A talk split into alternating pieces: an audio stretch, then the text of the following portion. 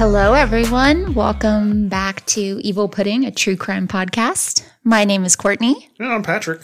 Welcome back. I know it's been forever. Uh, a week.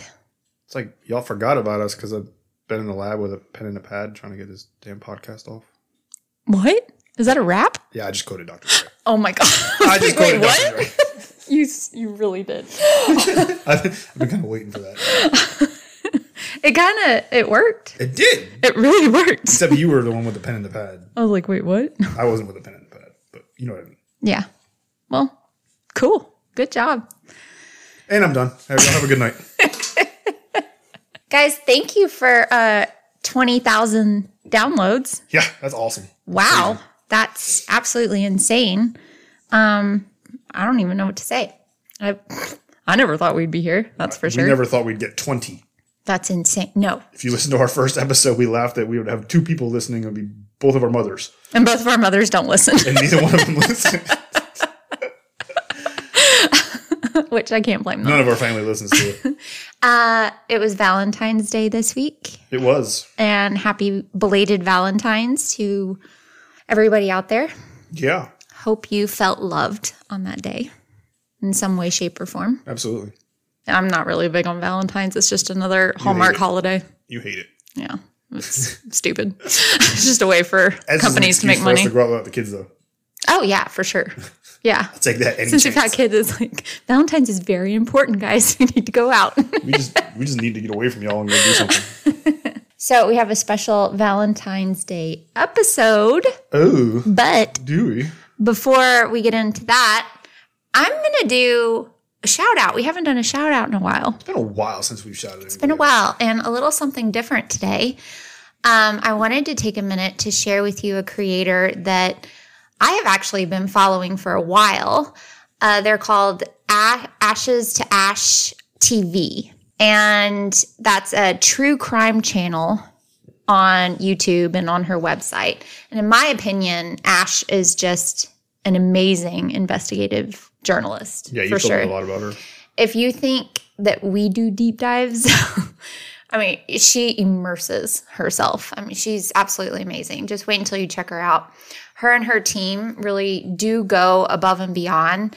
And she does a true crime series, and she has several seasons available on YouTube or on her website, which is ashes to ashtv.com. Don't worry, we will link her channel in the show notes below.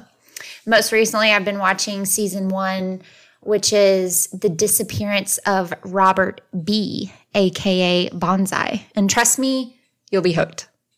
She has uh, three seasons out total, uh, plus a couple of films. Okay. So amazing content.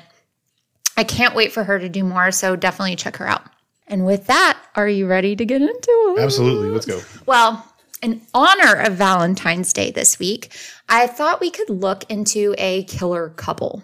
So I looked through my list of serial killing couples, and none of them really felt right to cover for a V Day episode until I stumbled upon this absolutely epic tale of twisted romance between two people that I had never heard of before. Oh, okay. So, So we're not regurgitating other people. no, we are definitely All not. right. So- Original content here, folks. original content. So, before we meet our offenders, let's talk a little bit about finding love this day and age. It's not easy, is we it? talk about that shit on here? yeah. Oh. So, this Valentine's Day, if you were single, you may have found yourself signing up for Match.com, Hinge, Plenty of Fish, or some app like them in an effort to meet your future soulmate. This day and age, with the hustle and bustle of life, there is just no time for us to get out there and meet people. So we rely heavily on Al Gore's World Wide Web to connect us. But have you ever thought about how people connected back in the olden days before the internet? Especially if you didn't have anyone in your hometown that was single. Well, it turns out that there was this thing called lonely heart ads. What are lonely heart ads? You're probably asking yourself, Patrick. Kind of. Is it like most wanted ads, like personal? Kind of. Uh, well, Lonely Heart ads began as early as the 1600s, believe it or not. Okay. And basically, people would place an ad in their local paper seeking marriage and companionship. And as time went on and magazines and larger scale publications became a thing, men and women seeking companionship could, you know, write and, you know, place an ad and meet their potential soul, soulmate out there, not just in their hometown, but in a whole different part of the country. It was pretty nifty back then, right? Yeah, you could meet people from ads. all around. It was. It was a Yeah, they Still classified. have it, I think, in actual newspapers. They still have it. I think. Yeah, like Craigslist, they still do like a Lonely Hearts. Yeah, they do on Craigslist, like mm-hmm. looking for people or whatever it is. Right. However, us humans just can't have nice things. There are always those people who will screw it all up for the rest of us. No. just like with dating websites today, back in the days of lonely heart ads, not everyone had good intentions. And inevitably, there were men and women who were swindled out of their life savings by potential suitors. Hundred percent. Unfortunately, it seems the dating world has just kind of always sucked, which is good to know. What was that? What was that? The recent one was that Tinder swindler or whatever it was. Yeah, absolutely. Yeah. yeah. I mean, there's whole series, TV shows dedicated to, you know, I mean, look at the cat, horrors of online dating. I mean, look at Catfish. You know, That was a I mean- show that was running forever on MTV about basically yeah, absolutely. Well, you and I were on before we met each other, we were on dating websites Awful. and we have horror stories. awful. it's horrible. But guys, today's episode focuses on one such deceptive man, a handsome bachelor. Well, some thought he was handsome. Okay. who would make women swoon over him. And then he would swindle them out of their money before killing them. But surprisingly, he wasn't working alone. He had a sidekick who helped him and even committed a good number of the brutal murders. His very own lover, who posed as his sister. Oh, that's fucking weird. Today, friends, we will be talking about Raymond Fernandez and Martha Beck, aka the Lonely Heart Killers, a pair of ice cold killers who not only found each other through the Lonely Hearts ads, but continued using the ads to seek out their future victims. Before all was said and done, the pair was thought to have killed more than 20 people. So, without further ado, let's get into the story of this deadly duo.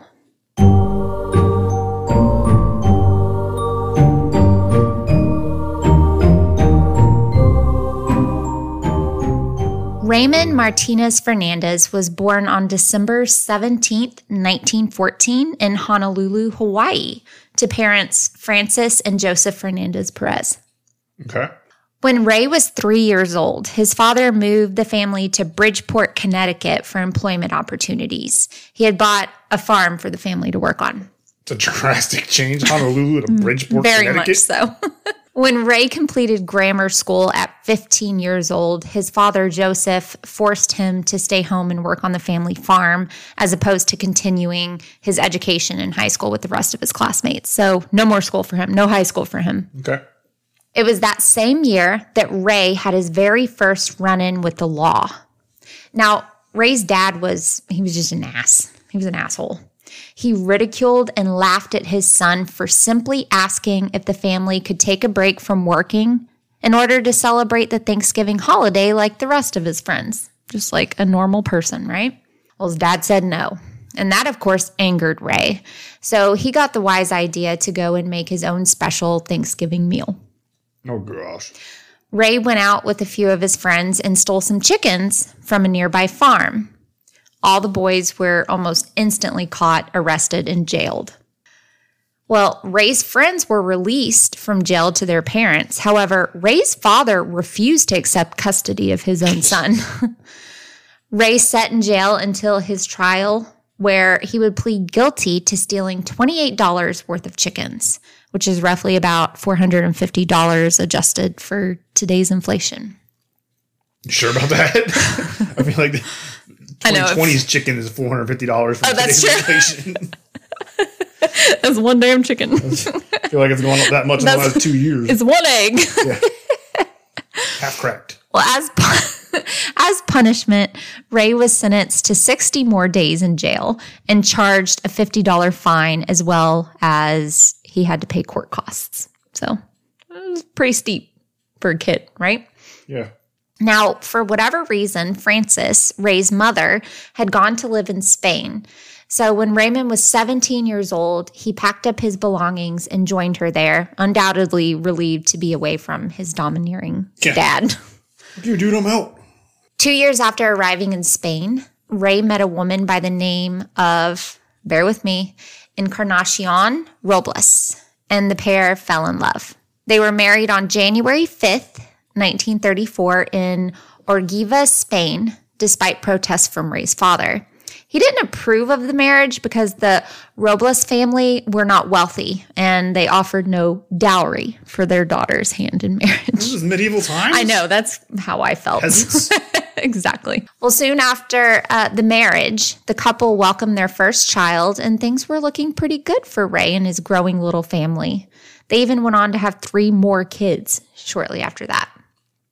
However, it wasn't long before the Spanish Civil War broke out, and all of Ray's plans were derailed. Uh, yeah, I would say so. With war spreading across the country, Ray unfortunately contracted typhoid fever and spent nearly five weeks in medical care, drifting in and out of a coma.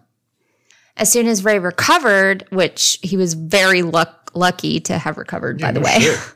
he was drafted and assigned to be a guard in a Spanish prison that was infamous for its brutal execution and treatment of Republican loyalist prisoners of war. And this was no easy task for Ray, as one may imagine. Part of his duties included tying a bunch of prisoners to each other and then loading them into trucks that transported them to a huge ditch out in a remote field where they would be shot by a firing squad. Nice. Unfortunately, it was not uncommon for Ray to send people that he knew, friends of his, to their death. And this was tough on him. No, I'm sure that's not easy. On one occasion, Ray made the mistake of showing emotion while sending a friend who was a POW to their death. And he was then, Ray was then ordered to get into the ditch along with the other condemned prisoners. He shook with fear as the firing squad was ordered to ready their weapons. But just before the final command to fire, another officer stopped and pulled Ray out of the ditch. This was all to teach him a lesson, I guess. I mean, Yeah. They probably also would have gotten in trouble for shooting their own dude. yeah. Then Ray was ordered to stand and watch the execution of his friends, which he didn't usually do. Um, and he had to stay completely emotionless. I mean, so that did some damage, I, I would I say. mean, it's hard, it teaches you how to turn off emotion. Absolutely. It, it's, it teaches him to separate emotion from death and killing. And if that wasn't enough, after serving at the prison, Ray was reassigned and he would spend eight months fighting on the front lines, no doubt experiencing more horrors of war. Oh, yeah. The war finally ended in 1939. However, as soon as Germany invaded Poland, i.e., the beginning of World War II, Ray immediately signed up to serve alongside Allied forces, working with the Division of British Intelligence until December of 1945. Yeah. He was quite the, I don't want to say well rounded, but I would say um, accomplished. Soldier? Yeah. Quite the military man? So, having served during two wars in less than a decade, Ray went home to his wife and four kids. And immediately he was like, you know what? Family life just isn't for me. I can't do this. He loved his wife, but, and this is my opinion, I think after seeing the things that he had seen, the mundane day to day was just not his thing, you know? I'm not excusing it. No, but he's so far detached from normal life. Yeah. A decade at war, basically. Yeah, he's an asshole. So I'm not making excuses No. for him, but you know, I think at this point, I can just, from my experience, you know, going for a year or over a year Mm-hmm. at a time over there, it's it's a long adjustment period then. So I couldn't imagine being in Iraq for ten years and then coming back and having to go back to normal life. I'd be Yeah, just what raise the your fuck kids. Is normal life Exactly. Like, normal life for me for the last ten years has been war. what even is this? Like literally, I got to bring my normal kid to the dentist. They shooting at me at the dentist. Yeah, Do I need to bring a exactly. gun? Like so Ray decided that he was going to board a boat headed to New York alone. He told his wife that he was going to America to make some money, and as soon as he could secure a nice little nest egg for the family, he would send for his wife and kids to join him over there. okay, However, the journey would not go so smoothly. According to the book that I used heavily for this episode, uh, it's called Tortured with Love by J.T. Hunter. On the journey to America, a massive wave slammed into the ship, sending a deep sheet of water across the deck and knocking a heavy metal hatch off of its hinges, which with such force that it smashed down onto Ray, striking him on the top of his head. This event produced a huge indentation in the skull, high on Ray's forehead, and left a permanent scar all along Ray's scalp. Head And injuries. There we here is the head trauma that we see so often in these prolific killers. In fact, friends and family would later say, years later, that Ray's personality changed after this incident and he became a quote aggressive and developed a stronger sexual appetite and often had difficulty distinguishing right from wrong. No. We've seen it. Yeah. Never This was this was in fact frontal lobe damage, which is responsible for All those things. all those things Aggression, Mm-hmm. decision making. impulse control so ray was of course admitted to the hospital once the ship docked on land and after he was quote well enough he took a job on an oil tanker that was bound for liverpool england before heading to its final port of call in mobile Al- alabama It's Well, weird. Yeah. Go from Back New York to Liverpool to Mobile, Alabama. yeah it's crazy All right. Well, Ray, once in Alabama and now with a major lack of impulse control, decided that he was going to leave the ship and walk through customs. What, this doesn't seem that bad to me, but apparently it was. he walked through customs with a bunch of sheets and towels that were not meant to leave the ship. And apparently that's a big no no because it's government property. Like you can't put it in your bag and leave with it. Sure. Ray was, of course, caught and arrested and charged with stealing government supplies. He entered a guilty plea, and the judge sentenced him to spend one year in a federal prison in Tallahassee, Florida, all for stealing towels and sheets. Okie It's crazy.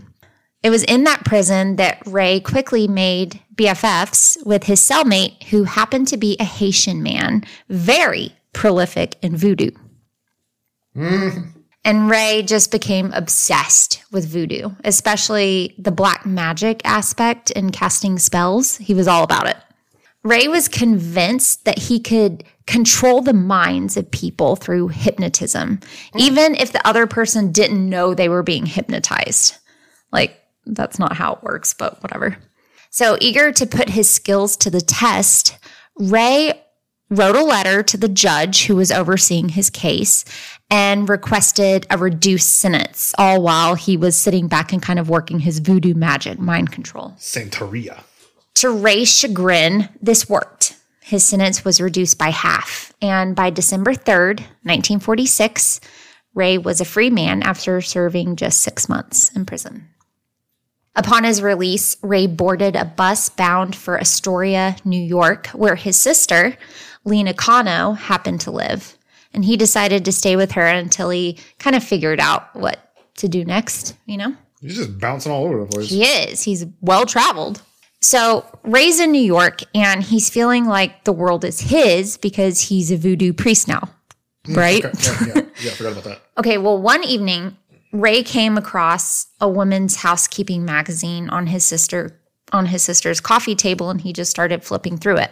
And he came across one advertisement that said, quote, "Lonesome? Well, join Reliable Club, established 1909, members everywhere. Beautiful girls, nurses, teachers, widows, businessmen, farmers seeking congenial mates. Many claim wealth dignified, dependable, and sure. We get results. Write for information and descriptions. End quote. Right. Like send a damn letter in. Oh yeah, you couldn't like email back then. Not like fill out the contact form and submit online. yeah, exactly. and Ray was like, "Hell yes, I can use my voodoo mind control to make one of these rich ladies fall in love with me." Okay. Cha-ching, right? I don't have to work. This is awesome.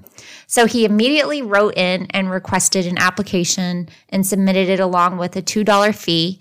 And in return, Ray received a list of 400 women's names. Get this along with their names, this is how they did it back then. They had their names, their age, height, and weight. That was all included. Wow. Along with that, it it was they had to describe what they looked like if they were attractive or not. But they also had to list their financial status. And most of them listed how much money was in their baking and savings account. Oh, It was crazy. Like it would describe them physically and then it would like list actual numbers. wow. well, Ray started writing many women. It mattered less what they look like and more how much was, in the in their mm-hmm. bank. Yeah, because he's not trying to fall in love. He's No, trying to exactly. use his Santeria voodoo mind control. And he would always request, of course, a picture of them and a lock of their hair. And once he had those two things, he would make a little voodoo doll. And according to him, he would hypnotize these women into falling in love with him. Okay, whatever. And it's, it seemed to work for him for a while. He met a few women in person and he even moved in with one of them. We're going to see a lot of that. And this is all while still sending money back to Spain for his wife and kids. Oh, so he is actually sending him stuff. Yeah, uh, he he did whenever he could, which is surprising. But fate once again intervened in Ray's life. One woman that he contacted was named Martha Seabrook Beck, and with this woman, he had met his match. From the moment Martha received Ray's letter, she was enamored.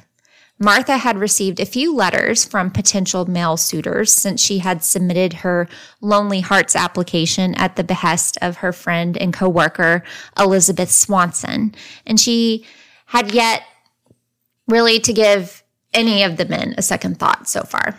But Martha figured she may as well give this dating thing a go after having gone through somewhat of a dry spell. See, Martha had not had an easy life by any means. She was recently divorced from a man named Alfred Beck, a bus driver who had married her when she was six months pregnant with another man's child. And we'll get more into that a little bit later on. All right. But at just 27 years old, Martha was a single mother of two kids. And in post World War II America, there were well over a million more women than men in this country. Did you know that? It's crazy. I didn't know that. At all. And that left many lonely women looking for love, and Martha was one of them. Now, Martha had a good job, and she was a good catch on paper. She was a supervising nurse at the crippled children's home. That's what it was called. Yeah, remember, they didn't call it. No, they didn't dance around. Yeah, they just Back gave then. it a name like home of the criminally insane. Exactly. Crippled Children's Home in Pensacola, in Pensacola, Florida. However, her physical appearance was said to have hindered her from finding love. Since she was a child, Martha had really struggled with her weight due to a glandular issue. Due to this glandular issue, Martha was said to have undergone puberty at a very young age. And when puberty hit Martha, her older brother unfortunately began to take notice and soon after began to rape her. Oh, She tried to tell her mother, but her mother just didn't want to hear about it. During her troubled teen years, Martha had just had enough. So she, she ran away from her tumultuous life at home and joined the circus, believe it or not. I don't know what her role at the circus was, but she joined the circus. was the Barnum and Bailey's time back then. The circus was the big thing back then. When working for the circus got old, she worked as an undertaker's assistant, preparing bodies for burial for a time. It was said that due to her larger size, Martha had had a lot of trouble keeping a job, and therefore she eventually lost her job at the funeral home and went on to find work here and there as a nurse when she decided to move to California. I don't know how her weight would have had anything to do with that. I think maybe sh I think it was less to do with her weight and more just to do with she didn't want to work Yeah, probably. because she's not I mean, we feel sorry for her as a child, right? But she's kind of a piece of shit. So I don't think her weight had anything to do with that. I think she was just kind of a lazy piece of shit. Probably just didn't want to work and blamed it on her weight or whatever. yeah, yeah. And it was there that she began to work at a military hospital. However, when Martha was fired from that position, she was forced to return home from Florida. However, or return home to Florida. Florida, to sorry. Florida. However, she was now pregnant with her first child, whose father is still unknown to this very day. Well, when she was in Florida, Martha told everyone in, in her hometown that the baby's father had died in the war, but who can say if that's true or not? Because she does embellish Um, yeah, no, quite a bit It probably did not, later on. but that's an easy story. Yeah, absolutely. And it was not smiled upon to have children out of wedlock back then. Right, but it's not her fault if he died in the war. and Everyone will Exactly. take pity on her because her husband died in war. So it's Right. So it makes sense. Okay. So, anyways, it was April Fool's Day, oddly enough, when she received her first letter from Raymond Fernandez. And they immediately began corresponding back and forth. According to the book Tortured with Love, it wasn't long before Ray wrote and proposed that they should get married. He didn't waste any time. He disclosed that he had been drawn to her by a psychic power and he believed that their souls were fated to be together. Blah, blah, blah. She was like, "Yeah, sure." She was like, absolutely. Not Well, she sounds fell like for that. fucking Crazy as shit. Yeah, I know. That's what I would have said. Okay, anyways. Ray wrote that in early or wrote that in early September he would be going to Spain. He told Martha, "Hey, I'm going to be going to Spain, but I promise that uh, after I get back and return to the states, I will come and visit you in Pensacola, you and the kids." Okay. And she was like, "Yes, awesome." Well, what are you doing in Spain? Exactly. Well, Ray wasn't lying. He was, in fact, going to Spain. Not only was he going to see his wife and kids who still lived there, but he was going with one of his wealthy elderly sugar mamas, a woman named Jane Thompson. And of course, Jane was funding the entire trip. Of course. Of course. So Jane and Ray made it to Spain and checked into a ho- uh, a hotel. And while Ray was out and about, his wife, Encarnacion, came to his hotel room looking for her husband, only to find Jane, his mistress. Now, things from that point on are a little fuzzy, but what we do know is that because of Ray's charm, he was able to smooth things over with his wife she bought whatever lie he sold her. However, the following morning, Jane Thompson's body was found in their hotel room by a maid. The cause of death was said to have been cardiac collapse during acute gastroenteritis, or in layman's terms, her heart had appeared to have stopped during a bout of diarrhea and vomiting. Yeah. Oh, shit yourself to death. Well, Spanish authorities found this kind of suspicious because Ray had been spotted at a local pharmacy two days before Jane's death buying a bottle of Digitalis, which is a medication that was used to treat heart conditions back then. And even in low doses, Digitalis causes horrible side, side effects. However, in high doses, it's fatal. It's very toxic Mm, lovely. which I don't know why they sold it, but whatever. Dude, seriously? They used to prescribe opium and shit for patients. Do then. some cocaine about it. It was the early 1900s or early 1900s and then even up into like the 50s when my mom used to tell me stories about some of the crap that they would take and it's like, "Geez, that's insane." cocaine and coke and Well, they wouldn't take cocaine, but yeah. Immediately after learning, the authorities, after learning that, you know, he was buying Digitalis, they issued a warrant for Ray's arrest. But um, by then, he was long gone back to the States. So that's a whole process.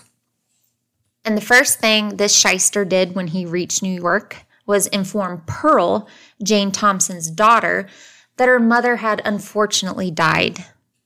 And then he handed her a copy of Jane's will, which of course bequeathed her apartment and all of her belongings over to him. Mm, but don't worry, he assured Pearl, you can keep living in the apartment along with me since that's what your mother would have wanted because he's such a gentleman, right? Oh yeah. So Ray settled into his New York digs along with Pearl before promptly writing to Martha and informing her that he would soon be coming to visit her in Florida. Okie dokie.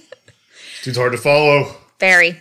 So, two weeks before Christmas, Ray arrived in Pensacola by train to stay with Martha and her two kids, and he wooed them all, of course. And the couple soon made plans to marry. He moves very quick, you're going to see. He's got to if he wants that money. But oddly, on the day that they were supposed to wed, like he was serious. He he was gonna marry her during that trip. On the day they were supposed to get married, Ray told Martha that he needed to return to New York and take care of some business. Okay. And Martha begged him to stay. But he left, promising to either return to her in the next few days or send her money to make a trip to see him. One or the other.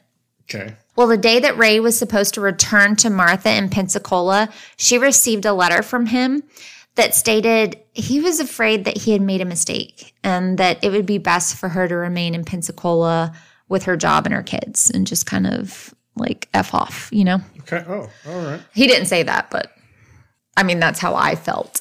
He felt, if that makes sense. Yeah, here, just go away, basically. Martha was beyond devastated. So much so that three days later, on the evening of December 26th, she put her two kids to bed, sealed all the windows shut in her apartment, and turned on all of the gas jets.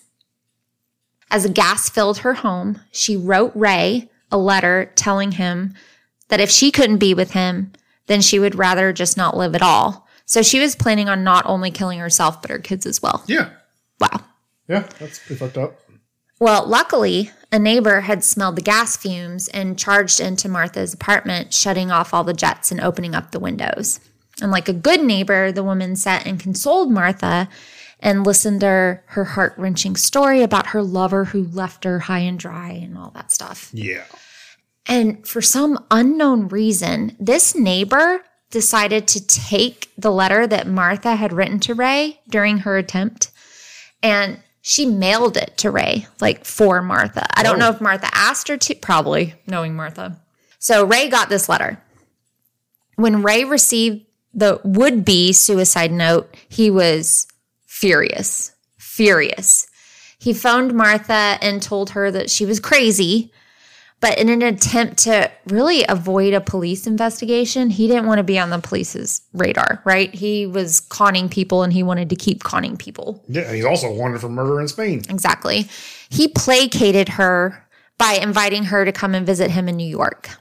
And Martha was like, oh my God, yes, perfect. I'm so happy. And she did. She took two weeks off from work at the crippled children's home and went. To, it's not funny, but not it's funny. so it's just, funny. It's funny. That I can't believe the- they called it that. That's what I'm saying. That's like it, so we're not laughing at that. We're laughing at the fact that that's actually what they named the place. Like It's so crazy to me. it's ridiculous. and uh, took two weeks off of work, went to New York to visit Ray, and she stayed with him in his or Jane's New York apartment for over a week. And do you remember Pearl? I was going to say with Pearl. uh, Jane's daughter? yeah. Well, by then, Ray had given her the boot. Ah, yeah, he told her she needed to figure out another living arrangement. So, bye, Pearl. I can't be a con man with you around. no, right? it's not hard. I So- can't have this lady coming up from Florida with her kids. Exactly. Ray spent the next week wining and dining Martha, just really trying to placate her. He was taking her sightseeing around New York and um, taking her to the movies, all that stuff. And when it came time to go, Martha didn't want to go. And she was begging Ray to let her stay. But he was like, no, you need to go. and he assured her that they would be together again before long. In all actuality, I feel like he had zero intention of following through on that promise. Oh, I don't think That's he did just at me. all. I think he was thinking that he placates her so he's not going to kill herself and he's just not going to respond to her again. I think that he thought she was a lot better off than she was financially. And Found out she wasn't. yeah, so he just had no use for her, you know? Maybe she lied on that portion of the Lonely Hearts thing. Who knows? Who knows? So Martha returned back to Pensacola And she was shocked to find out that she had once again been terminated from her job at the children's home. Take two weeks off in 1950? Yeah, that probably didn't work out well. So, with no job, Martha did something that even shocked me as a female. Drove up there? She cashed her last paycheck, packed up her kids, boarded a train for New York, called Ray from the train station, and was like, Surprise! Me and the kids are here to be with you, like until forever. Yeah. And Ray was like, What the fuck? so he went and picked up Martha and her kids. I think he just didn't trust her not to cause a scene, you know? And by day two of Martha and her two children staying with Ray, Ray told Martha, Look, you can stay, but these kids, man, they gotta go. Like they're annoying. And once again, Martha shocked me. She took Patrick, her two small children, to a Salvation Army shelter, told them, Stay here, kids. I'm going down the street and I'm going to get y'all some candy. I'll be right back. And she left and she never came back. She never saw him again. Holy shit. These are her two children. Like, It's like the dad went out for milk story. oh my God, can you believe that? Like, she's she's something else, man. She's I- in my mind, she's way worse than him. In my mind, but I, yeah, I mean, I don't, I don't know the rest of the story, but she's she's not as bad as him at this point, but she's pretty damn bad in a different way. She's like crazy. you might change your tune by the end of this. But 'cause to me, she's, more crazy than he is. He's bad. She's crazy. Yeah, there's definitely a few tacos short of a Happy Meal in there. Not the sharpest knife in the drawer. And I just said tacos and Happy Meal. I went with it because it sounds amazing, actually. it does. Anyways, so after she abandoned her two children's at the Salvation Army, for some reason, Ray changed his tune in regards to Martha. Once she was like an annoyance of sorts to him, but now she had just proven how far she was willing to go for him. She's loyal. And believe me, she was willing to do anything for him. And as we soon will see. Okay. So Ray now felt that he could be completely open and honest with Martha. And he opened up to her and told her all about his wife and kids in Spain. And he even told her about his line of work, so to speak, you know, scamming women. Con Manning. Yeah. Yeah. And Martha didn't even bat an eye. She's like, okay, that's, fine. great. We don't have to work and actually get money. And she was more than willing to help and support him. Because remember, she doesn't want to work. Yeah. She does end up taking a few jobs here and there, but never, she doesn't put in much effort to She anything. doesn't want to work. No, she just doesn't want to. she's to. like, okay, this dude's in love with me. We're going to go steal people's money, basically. Exactly. Well, she was willing to do whatever she could to help and support this guy, especially since he constantly reassured her that no matter how many women he corresponded with or dated, she was the only one that had his heart. She was definitely a words of affirmations kind of gal. He's over here. He's like, no matter how many of these women I bang to get us this money, As long I as you, you. say that you love me, I'm fine he's literally like, I'm just going to hook up with all these women in front of you. and we're going to get this money. It's for us because I love you. She's like, all right, Okay, cool. cool. Love you too. So on February 28th, Ray and Martha, who were posing, uh, Martha was posing as his stepsister. So that's why they Now. look alike. Okay. Yeah, they look nothing alike, by the way. I know that's what I'm saying. So Yeah. that, could, that could give you that we don't look alike because we're step siblings. Yeah, they get dumber later on and they just become full on siblings. but whatever. We did live in Alabama. Especially since Ray was Spanish. Like, and he had an accent and Yeah, everything. yeah, yeah, yeah. I don't know how that they explained that away, but whatever. Anyways. So Martha was posing as his stepsister. Um, they went to Fairfax, Virginia, where Ray was set to marry a school teacher. Like, not even date, let's just marry. This dude just writes him a letter and says, let's get married. And you're like, They, okay. Yeah, they correspond back and forth for a while, and then he like proposes to them I via. guess that was normal back then. I guess. I don't know. So he was set to marry a school teacher named Esther Hen. The pair had been corresponding back and forth, and she had fallen for Ray's exotic bad boy image, I guess. And he had, you know, portrayed that through his letters. Hard to say what she liked in him.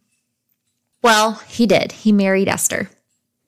Okay. After the ceremony, the newlyweds and Martha went back to Esther's home, where Esther packed a suitcase and settled into a bath in preparation for their journey back to New York to Ray's apartment. While Esther enjoyed her bath, Martha and Ray had sex together, while his new bride was none the wiser. Alrighty. Now, as you can imagine, married life was not blissful for Ray and Esther. And Esther started to see some major red flags popping up here and there. No. I know, hard to believe. He doesn't have any. For one, her jewelry started to disappear. Little did she know Martha had been swiping it and pawning it off using a fake name to cover her tracks. Then, on March 2nd, Esther noticed that $500 in cash was missing out of her pocketbook. And after searching the apartment high and low, she took a chance and decided to go through Martha's dresser and found her $500 in the top drawer. Yeah, last place she expected to find it. Or maybe the first place. Probably Who the knows? place. Then, when Ray started urging her um, incessantly to sign over everything in her name to him, Esther knew that she had, in fact, been played by her Spanish con man, now husband. So, luckily, she hopped in a car and drove herself home to Virginia. And once home, she opened the glove box of her car to find receipts from a pawn shop from the jewelry Martha had pawned off under an assumed name. Hmm. So that's where all her jewelry went. So, at the cost of a few pieces of jewelry and perhaps her dignity, Esther luckily escaped Martha life, and Ray yeah. with her life. However, others would not be so lucky. Yeah, no shit. Well, back in New York, Ray and Martha took the loss with a grain of salt. They knew there would be others. But spooked by Esther's escape, they decided to sell Ray's New York apartment that he had appropriated from Jane Thompson, if you remember. And they pocketed $1,500 from that sale. And they used it to go on vacation to Havana, Cuba, before heading to Chicago, where they rented another apartment. And Martha found work for a very short time as a nurse. They were living comfortably for a while, but the pair blew through the money like there was no tomorrow. So Ray did what Ray does best. He took to the Lonely Heart ads and he started corresponding with 40 year old Myrtle Young from Green Forest, Alabama. And oh, by the way, Ray wised up since his last con went sideways, and he figured that he probably should stop using his real name. Mm-hmm. So he told her that his name was now Charles Martin. And he didn't bother to change Martha's name, though. Oh, yeah. She was just Martha Martin. cool. Okay. well, it wasn't long before before Myrtle fell for his exotic charm. And on August 12th, his letters. Like, how Yeah. do people fall for his exotic charm in letters? oh, he probably writes to them in Spanish and then, you know, here and there. Hola. Yeah. I missed you. Like, Like Puss in Boots. okay, calm down, Tiger. um, So Myrtle came to Chicago for a visit. She came to him. Ray, or Charles Martin, picked up Myrtle, and at the bus station in Chicago, he introduced uh, Martha to Myrtle as his full on sister this time. Yeah. Just two days later, Charles Martin and Myrtle were married in a civil ceremony as Martha looked on resentfully. Mm-hmm. She was not happy. Well, shortly after the nuptials, Myrtle wired her bank in Alabama and directed them to transfer her whole life savings to a joint account she had agreed to set up with her new hubby, hmm. Charles Martin. Alrighty. Don't do that, ladies. Or gentlemen. No, Just don't no do one that. do that. That's not smart. She then named Charles as the joint owner of the account and promptly withdrew $2,000 to buy him a brand new car. That's nice of her. I mean, I want to buy a brand new car with two G's. Myrtle was not the wi- none the wiser. However, it was not pure wedded bliss for her. I know that surprises you. No. She was getting really tired of Martha always hanging around. Martha never gave them any time alone together to even consummate the marriage. Like Martha was always there. So she sat Ray down and said, Baby, honey, sweetheart, Sister's the problem. don't you think your sister could find someplace else to live? and Ray was like, Yeah, absolutely. And then he quickly went to Martha and was like, you know what? Go ahead and get rid of her. We're done with her. We have her money. We have, she got me a car. You handle her. And Martha was like, okay, Wow. I'll do it. so later that evening, Martha slipped Myrtle a heavy dose of barbiturates, which quickly caused her to lose consciousness. What happened directly after that is not clear, but we do know that early the next morning, Ray and Martha would put Myrtle, still knocked out from the drugs, on a bus that was headed for Little Rock, Arkansas. From there, Ray and Martha headed to the bank where they emptied Myrtle and Charles's joint account. Then the pair left town. As for Myrtle, on August 18th, a bus driver thought the bus was empty, but then he discovered little old Myrtle in the back, completely unconscious, uh, but still alive in the back of the bus. After being notified as to her whereabouts, Myrtle's family had her transferred to Little Rock Hospital, where she unfortunately died two weeks later. Doctors said that her cause of death wasn't just from being drugged, uh, it was from a cerebral hemorrhage that was caused by someone beating her about the head. Oh. So, Myrtle is our first known victim, murder victim Right. of this awful couple. But because the pair love to spend money, they are far from finished with conning and killing innocent women. So, as soon as Myrtle's money ran out, which wasn't long after, the couple returned to New York and Ray took to the Lonely Heart ads once again. However, Martha soon discovered that she was pregnant. Uh oh. Yeah. Well, she told Ray, and Ray told Martha, look, you just need to abort this baby, like ASAP. We can't have a baby running around. So Martha was like, okay, no problem.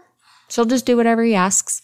She tried several different, very risky means of inducing a miscarriage, one of which involved a crochet needle that I will not get into. Please don't. No. And on November 7th, Martha went into labor. Desperate and alone, she delivered a stillborn baby girl on the bathroom floor. She didn't hesitate to wrap the almost fully matured baby in a towel before disposing her tiny bo- of her tiny body in an incinerator. And where was Ray during all of this?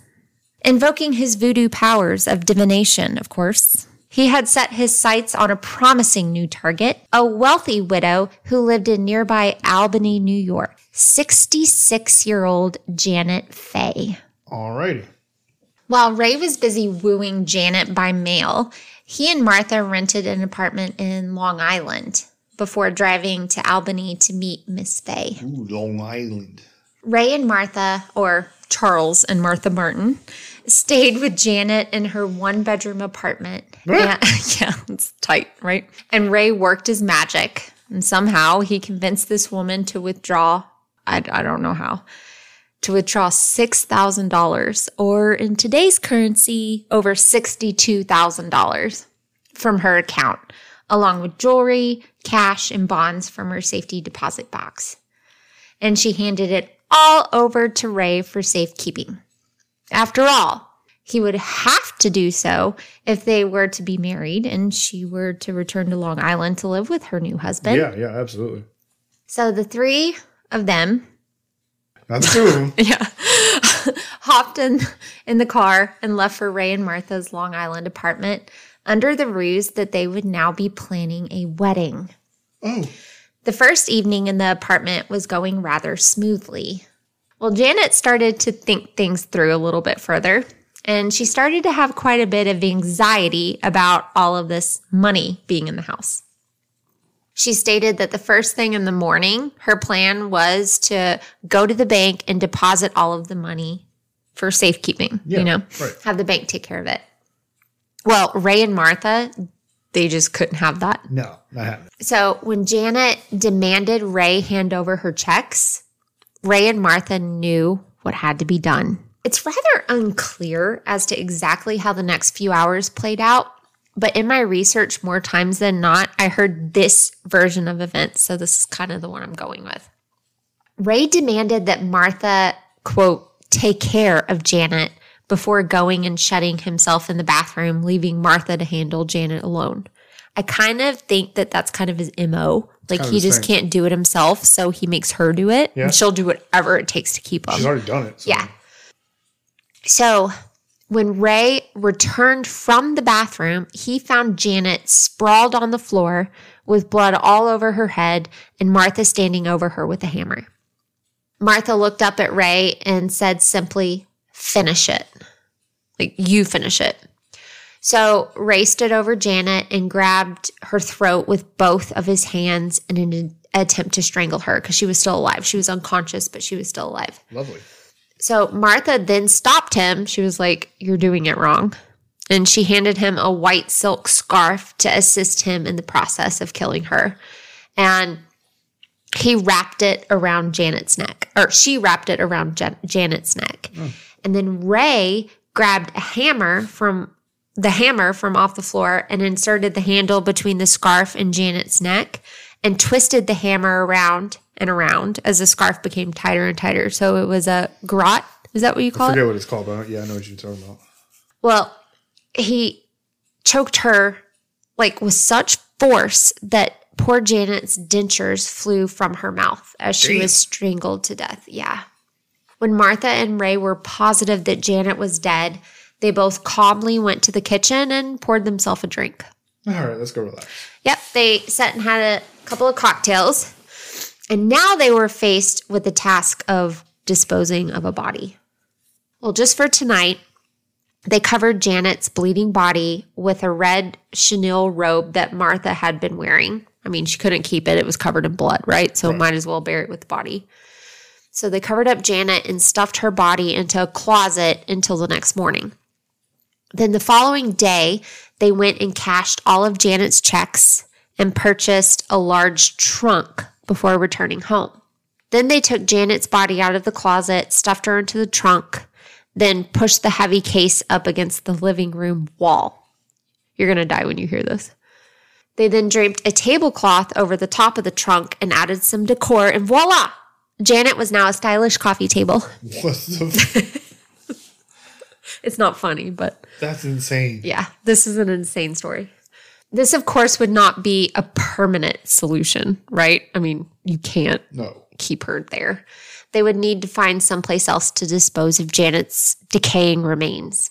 And we will circle back to that. But for now, Martha and Ray needed to come up with a story to tell Janet's family regarding her whereabouts because Janet had lots of people that loved her who were anxiously awaiting a wedding invitation. The following day, Ray had Martha drive to Janet's apartment in Albany. Again, he was like, You do this, you take care of it. Your problem. Yeah, exactly. So Martha drove to Janet's apartment in Albany, where she packed up all of Janet's stuff. And Martha then told Janet's landlord that Janet would be marrying Charles Martin and moving in with him, so she would no longer need the keys for her apartment. So Martha handed over the keys to the landlord and assured the landlord that Janet would soon be writing a letter to confirm, you know, Right. all this. Landlord was like, "Great, sounds good." Perfect reference. Then, using a typewriter, Ray and Martha typed out a letter and sent it to Janet's family. They actually wrote several letters, but I'll read just one. Okay. It was really quick. Quote, having a wonderful time, everything fine. Letter follows, love to all, Janet. So this might sound short, sweet, to the point, but there was only one problem. Janet had never owned a typewriter, nor did she know how to type. Her family instantly knew that letter was not from her. Okay. That's yeah. yeah. They were super suspicious because the letter was just so out of character. She also didn't speak like that, you know?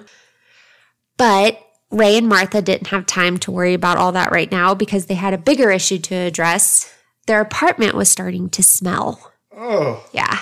They had to hurry and dispose of Janet's remains. yeah. So get this.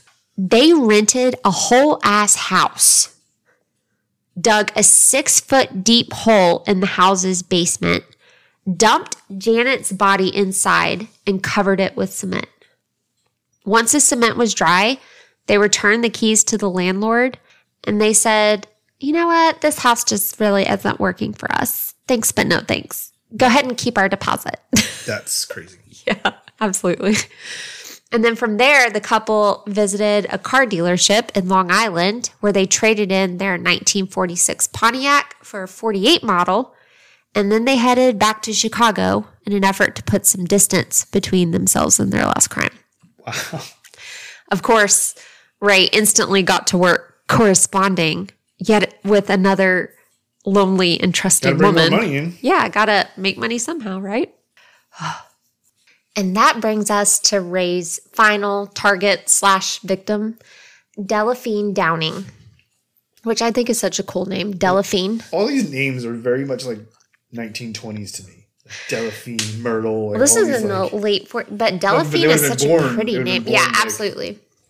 I'd, I've never heard of the name Delphine before. I don't think. I think I've heard it in movies or something. Have you? like. Delphine. Well, Delphine was a 41 year old recently widowed woman from Wyoming Township, Michigan. She was also a single mother to a five month old little girl named Raynell. Five months old. Oh. In her letter to uh, in her letters to Charles Martin, which was the name he was going by, didn't bother to change it again. Oh, yeah. Delphine had invited Ray and his sister, Martha, to her home to visit. And after meeting in person, Delphine promptly fell under his spell. And of course, before long, the pair were planning an NYC wedding as Ray schemed how to convert all of Delphine's assets into cash. Nice. Martha and Ray stayed with Delphine and her daughter for over two weeks. And by February 26th, Delphine had noticed that she had missed her period. Concerned that a surprise pregnancy may scare Raymond away, hmm Delphine sought the help of none other than Martha. I mean, why not? That was her future sister in law, right? Right. Well, Martha sought this opportunity to be rid of her new rival for Ray's attention. So she assumed the role of a sympathetic confidant and handed Delphine a handful of pills and a glass of water, assuring her that the pills would safely and painlessly abort the pregnancy. She just had them on hand. She just had them. Okay. Soon after swallowing the pills, Delphine fell extremely ill and passed out. And this caused Delphine's baby, Raynell, to begin to cry uncontrollably for her unconscious mother. She wanted her mom. And all of the baby's crying and wailing began to wear on Martha's nerves. So she grabbed the baby by the throat and began to strangle her until her little face turned blue. Wow. Luckily, all of the commotion caused Ray to enter the room and see the horrors that were unfolding. And he stopped Martha immediately and from choking the baby, and the baby didn't die. Good. Like the color returned to little Raynell's face. Luckily, the baby was alive. However, there were purple marks or bruising on the little one's neck.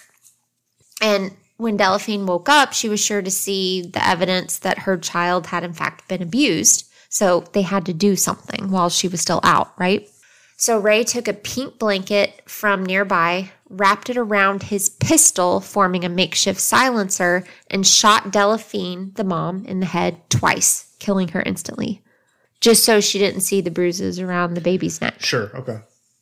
Martha and Ray then wrapped Delphine's body in bed sheets and carried her down to the cellar.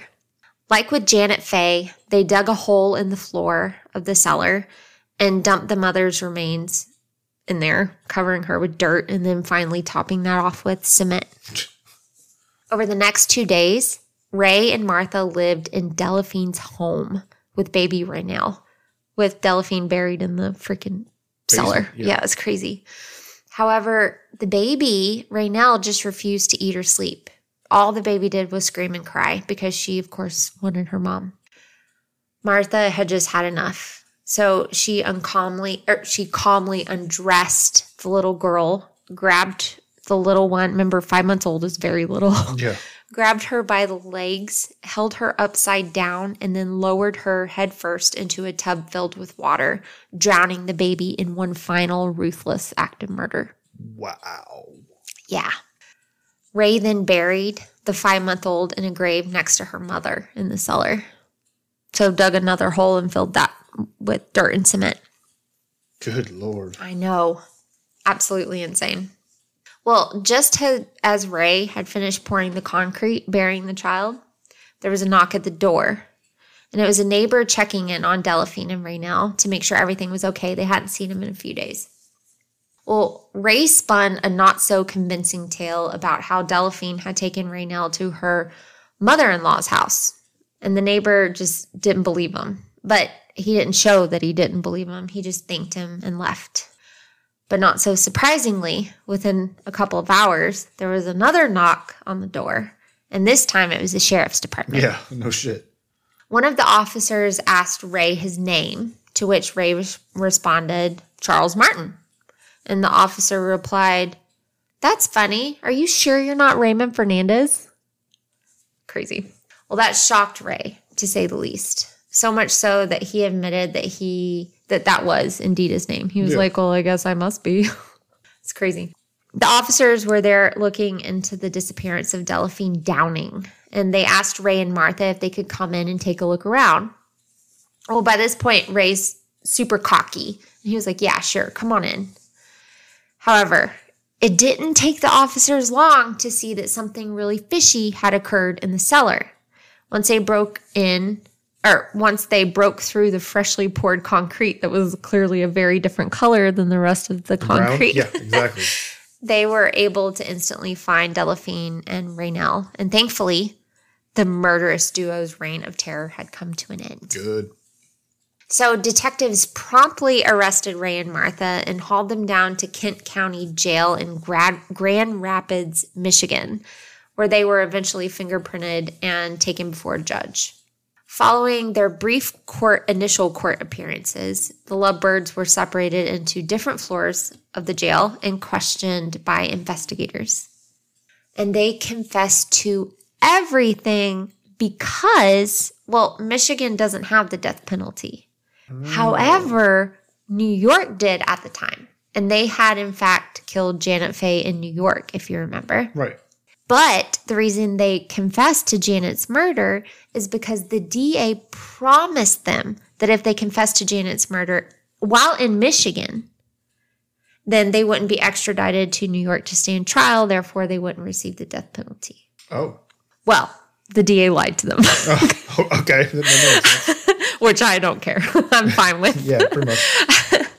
The couple were, in fact, extradited to New York, and Ray was pissed. He was Yeah, like, I walked out of that meeting this like, is super illegal. You can't do this. And it's like, oh, now you care about legalities. the DA was probably like, "Yep, fuck you, dumbass." Exactly. Who cares how Ray feels?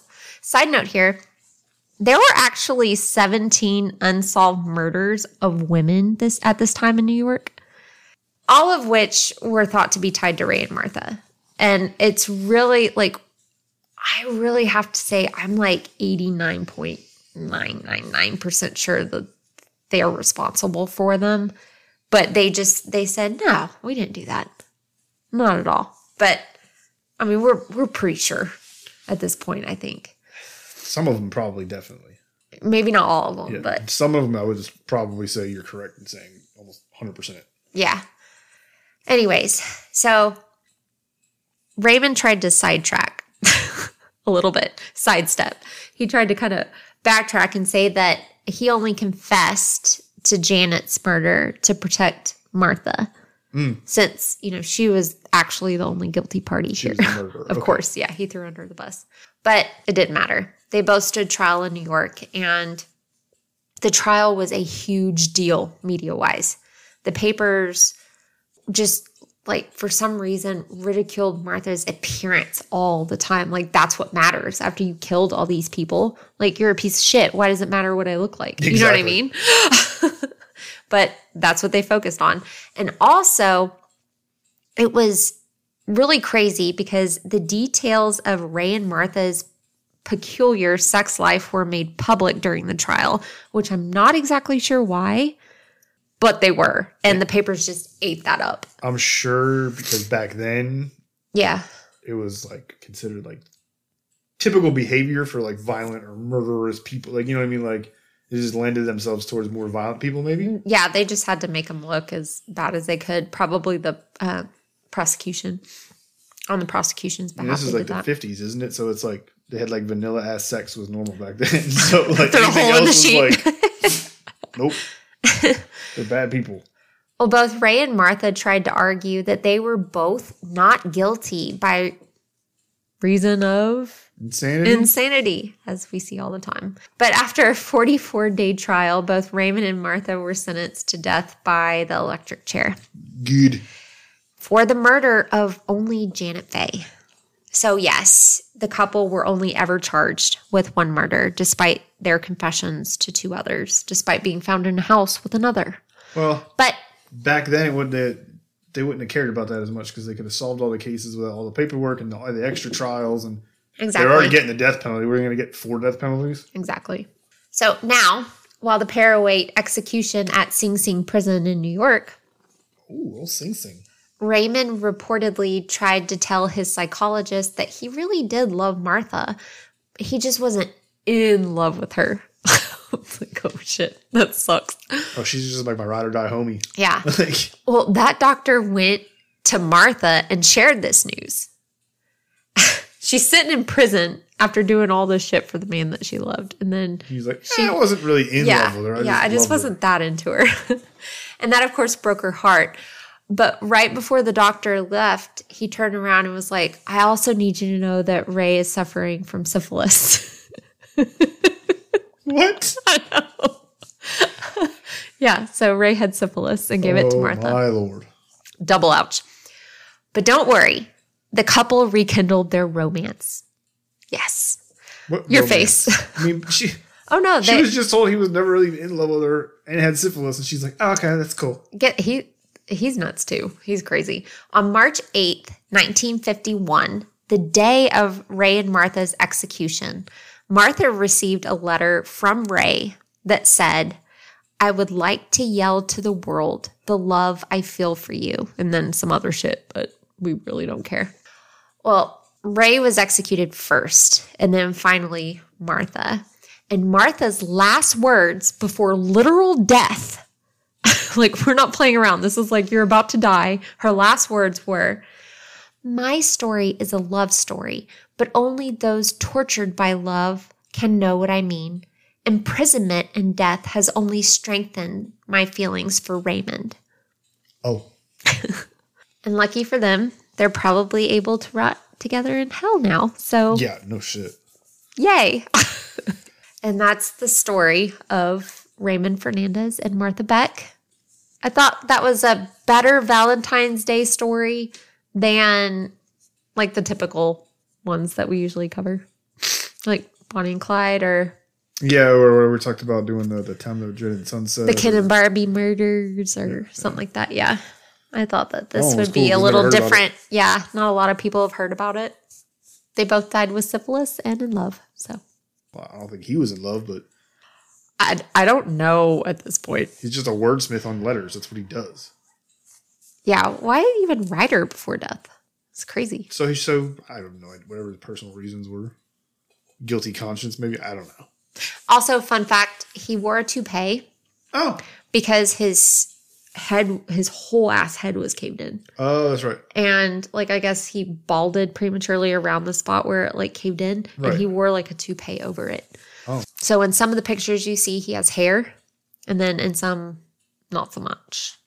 That's weird. Okay, Yeah, it is weird. So what a, what a pair, right? that's definitely a fucked up Valentine's Day couple. Yeah. That was my goal. Yeah, and once again, you succeeded. Oh my lord!